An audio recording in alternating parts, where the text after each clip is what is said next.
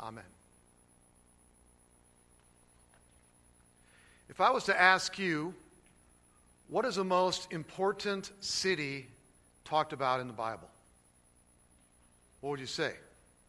Jerusalem, right? That's where the temple was built. That was the heart and center of the worship life of, of um, that time. And, and so this day, such an important city. It was there where Jesus was dedicated as a child. It was there where he was put on trial later in his life. It was there where, just outside those city walls, where he was put to death on a cross. He rose there. The early church was founded there, and from there spread out to the entire world. But yet, at the time of Nehemiah, the city of Jerusalem was destroyed. The walls had been ripped down. The city, to a great extent, was just a heap of rubble and ashes. And what happened was, during that time, the king of Assyria started to let some of the Jewish people go back to Jerusalem. They're working on building the temple. The problem was the walls were destroyed. And a city without walls in that day and age had no protection. And so God raised up somebody by the name of Nehemiah, who was a cupbearer for the king of Persia. And God put a holy discontent on his heart. And I want to do a review of what we've covered the last two weeks, which leads up to this week. And so, with the holy discontent, what he began to do was he began to pray. Alyssa's going to come up here pretty soon to kind of see these things. And so, what Nehemiah did was he prayed. In fact, if you want to see an incredible prayer, take a look at Nehemiah chapter 1. In Nehemiah chapter 1, you know, Nehemiah just pours his heart out to God and not just praying for himself, but for the people. And, and we see that, you know, he's got this holy discontent, and so often the temptation might be, well, someone else will take care of this. But no, he realized God wanted him to do it. And so the second step he did was he got others involved with his vision, with his concern. In particular, here, the king of Persia, the most powerful person in the world at that time. And he goes to him as a cupbearer and, and a trusted servant of him and says, King, I need you to give me permission to go to Jerusalem. And amazingly, the king says, I grant you that permission. And you think that Nehemiah would stop there, but he says, I, need, I have a couple more favors to ask. And what's interesting when you look at the section, as Nehemiah is talking to the king, he's praying at the same time in his mind to God. It's kind of an interesting way if he's just a person of prayer. I'm not sure if you've ever done that, where you're talking to someone, you're praying to God to give you the right words to say while you're talking to that person. And he says, Nehemiah says, okay, I also need some papers to give me permission to travel through the provinces to get to Jerusalem because those provinces could block his passage. But since the king of Persia controlled those provinces, um, Nehemiah needed that, that permission. And so the king gave him that permission, gave him those papers. King, I got one more favor. I need the supplies necessary to rebuild the walls. I need all the timber. And guess what? The king said, Sure, I'll grant you that.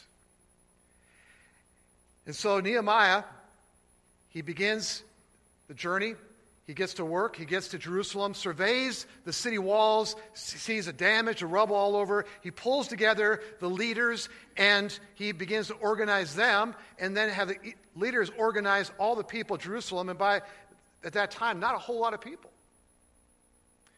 They organize them, each family taking on a certain part of the city walls. And everything's moving along really well. But when things go really well, usually what's going to happen? problems, right? Opposition. And that's what takes place. The surrounding nations are getting all concerned. They don't want Jerusalem to become a powerful city once again. And so they begin to mock the people of Israel and say, You can never build a city out of that heap of rubble. But the work goes on. They get more concerned as the walls start going up and they threaten to invade the city. And so Nehemiah organizes the people. Some are holding spears ready for defending the city, others continue the work of the city walls. The people are getting discouraged.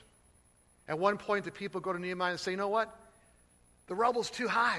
There's this, we can't get this job done. And, uh, you know, the surrounding nations are threatening us. We can't do this. What does Nehemiah do? He deals with the opposition, he doesn't give up. He keeps praying to God. He goes to people and says, You know what? With God, we can do anything.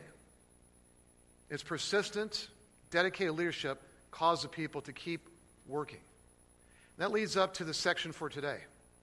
The work had been going on, but another problem arises. This time, not from the surrounding nations, the problem is from within the people themselves.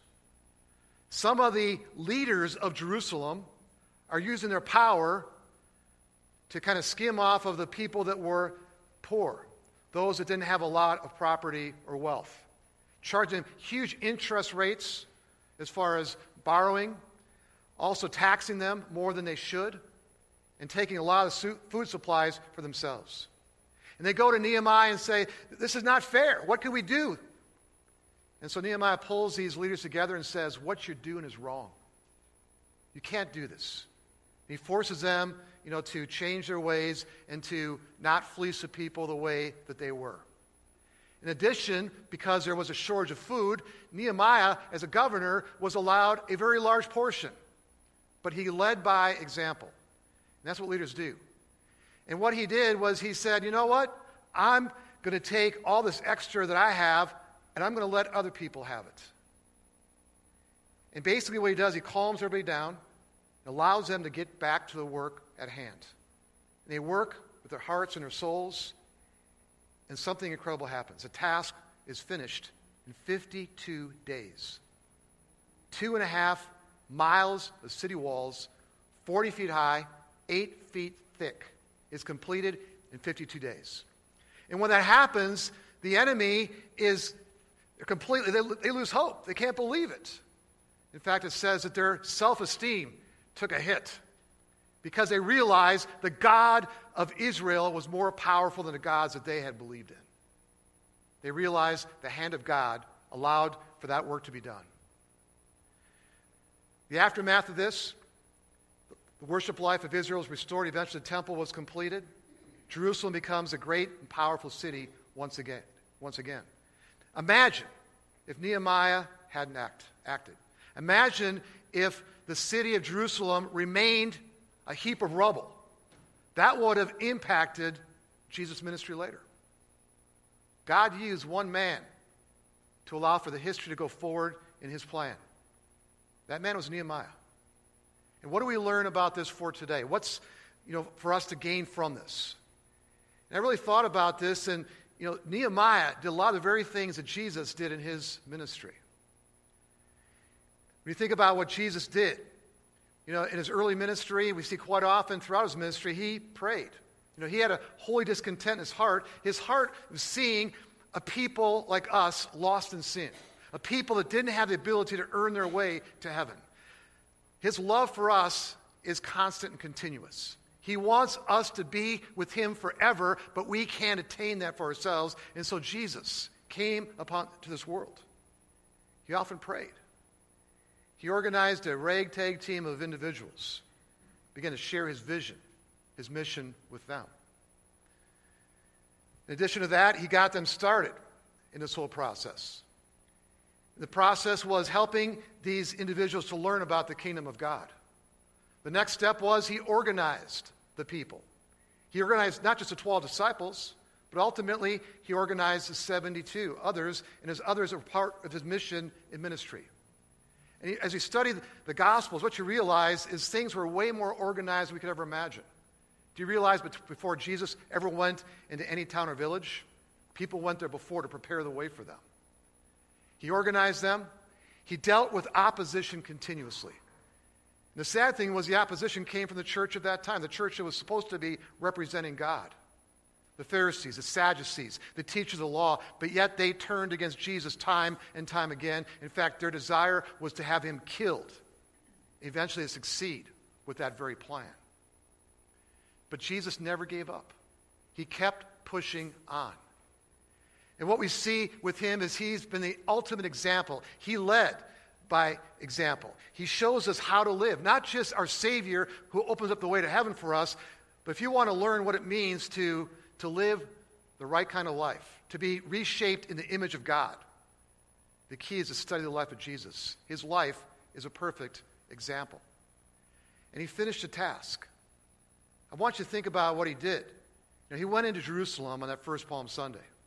And people are shouting their hosannas, but yet Pretty soon they'd be shouting, Crucify him. And he was put on a cross just outside the walls of Jerusalem. And there he died the most painful, agonizing death that mankind has ever known in crucifixion. And while he's dying, he says some very important words. His words were, It is what? Finished. It's finished.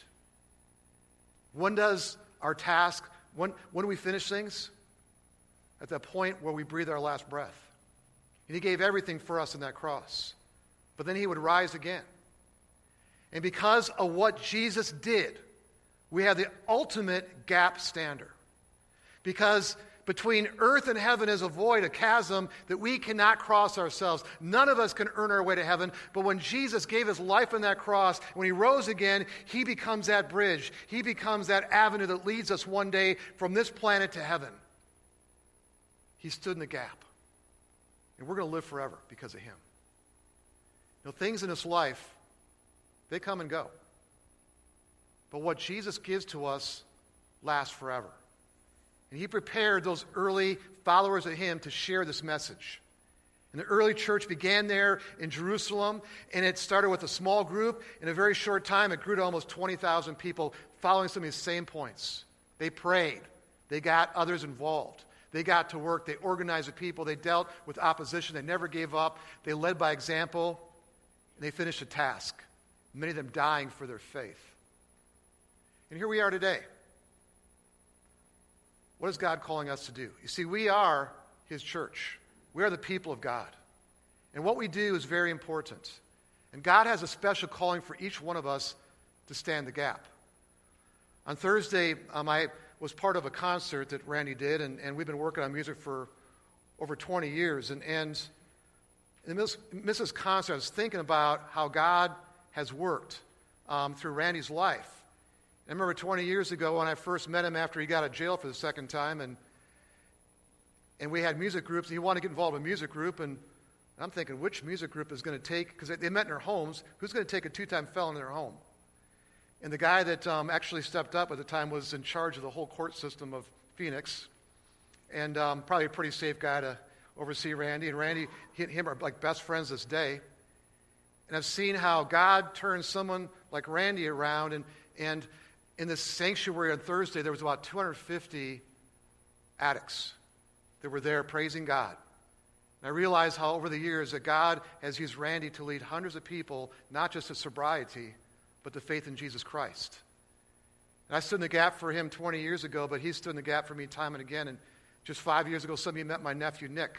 My sister sent him here for Iowa. He was a meth addict. His life was spiraling downhill. He went through Randy's program, and through that program, he found sobriety. He found Jesus. He got married over a year ago, had his first baby a couple months ago.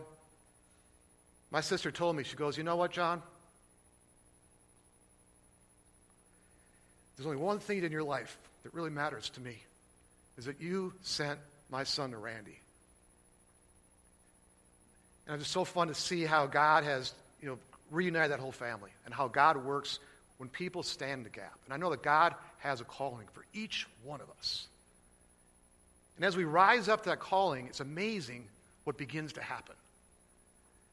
What we're doing here, what we're about as a church, I think sometimes we take it for granted.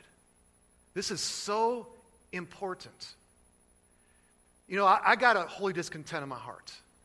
That's our country is turning away from God. Our younger generations are becoming more worldly. I believe in what we're doing. I believe in the mission and ministry of our church, and I believe in our schools.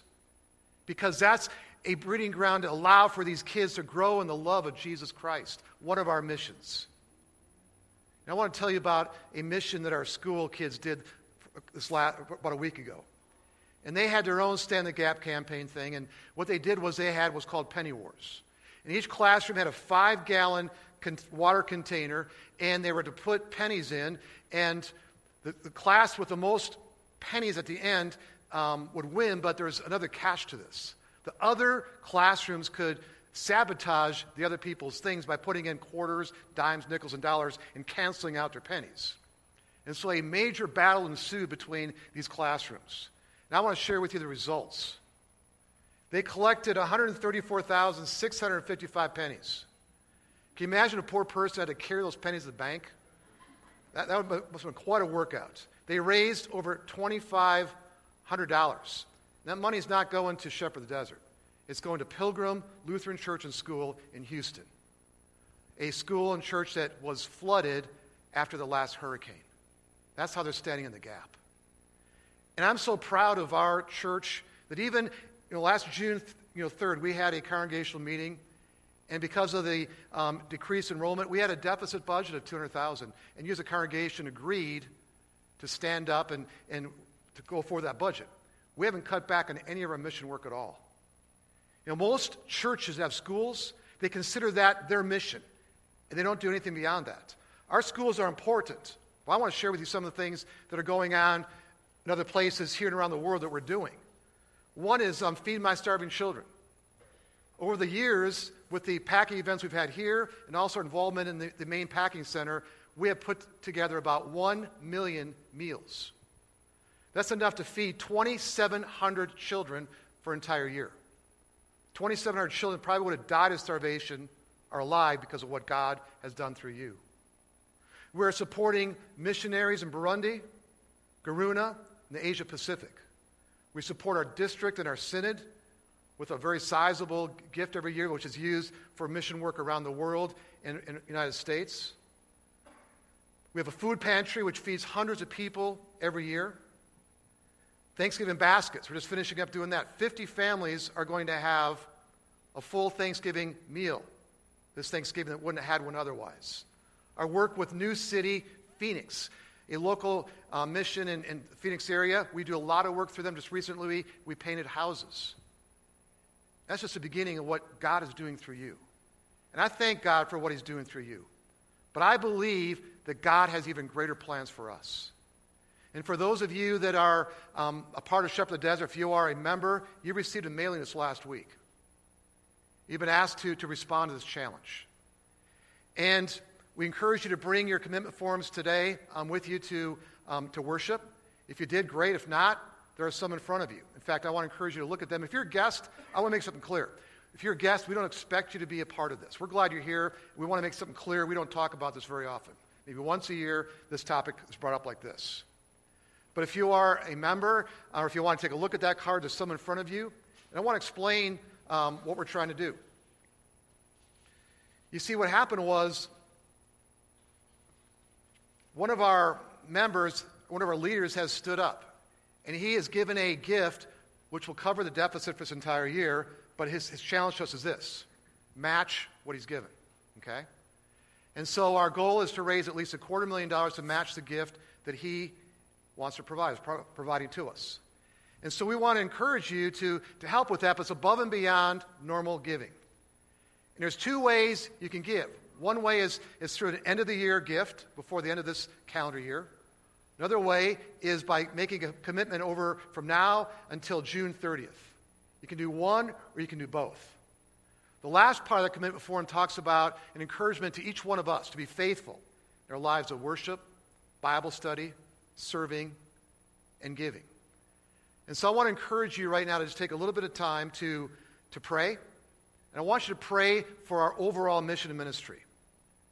I believe that God has great things ahead of us. I'm seeing a momentum begin to come up from within. Some might wonder okay, so we had this deficit. How do we know that's not going to continue on? We have a principal right now that I believe is the best principal in the country, one of the best in the whole country. He's off to a great start. We have a business manager, and Andrew Armstrong, who's handling now the business in a much better way than I ever could. Let me tell you, that's not my skill. But now we have someone doing that part of our ministry in fantastic ways. And we're seeing more leaders come up in various ways. But my calling, and God's calling to each one of us, God's a calling for me, He's got a calling for you. Whatever that calling is, to be obedient to it. Whatever that holy discontent is He puts at your heart, take those same steps that Nehemiah took. Because individually, we will come together collectively and do even greater things. So take some time right now to, to work on those forms, to pray, and we'll have the offering a little bit. If you fill out one of those forms um, today, you can place that in the offering plate in a few moments.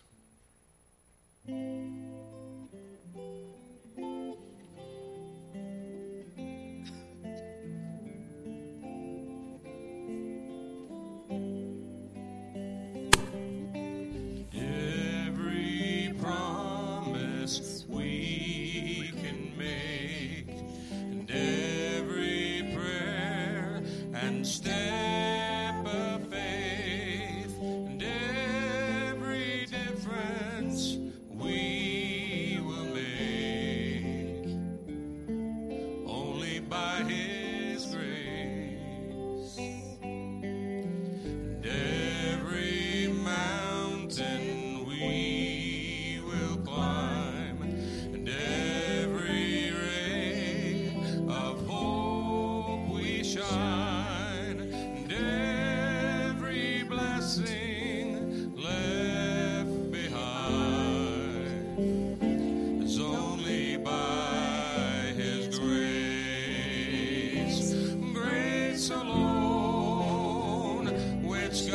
supply.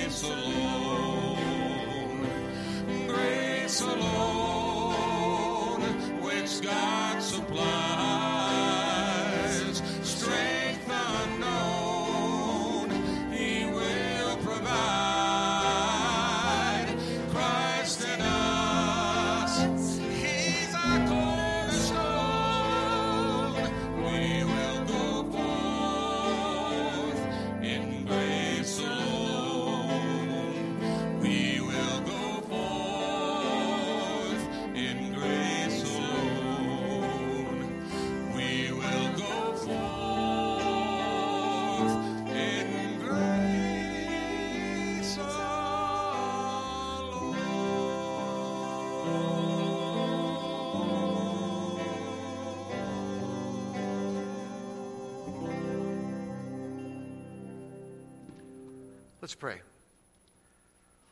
Lord Jesus, in a few short moments, we're going to go forth in your grace alone. Because you came and stood in the gap for us, we have deliverance over sin, Satan, and death. We have futures that are incredible. But many people in this world, they don't know about your grace. And I pray that our mission and our ministry of our church and our schools will grow even more to reach more people with your love. That each one of us is open to the calling that you have for us to lead people to follow you, Lord Jesus, in greater ways than ever before. We pray this in your name. Amen. This time the offering will be received, and um, if you filled out one of the commitment forms, you can place that in the offering as well.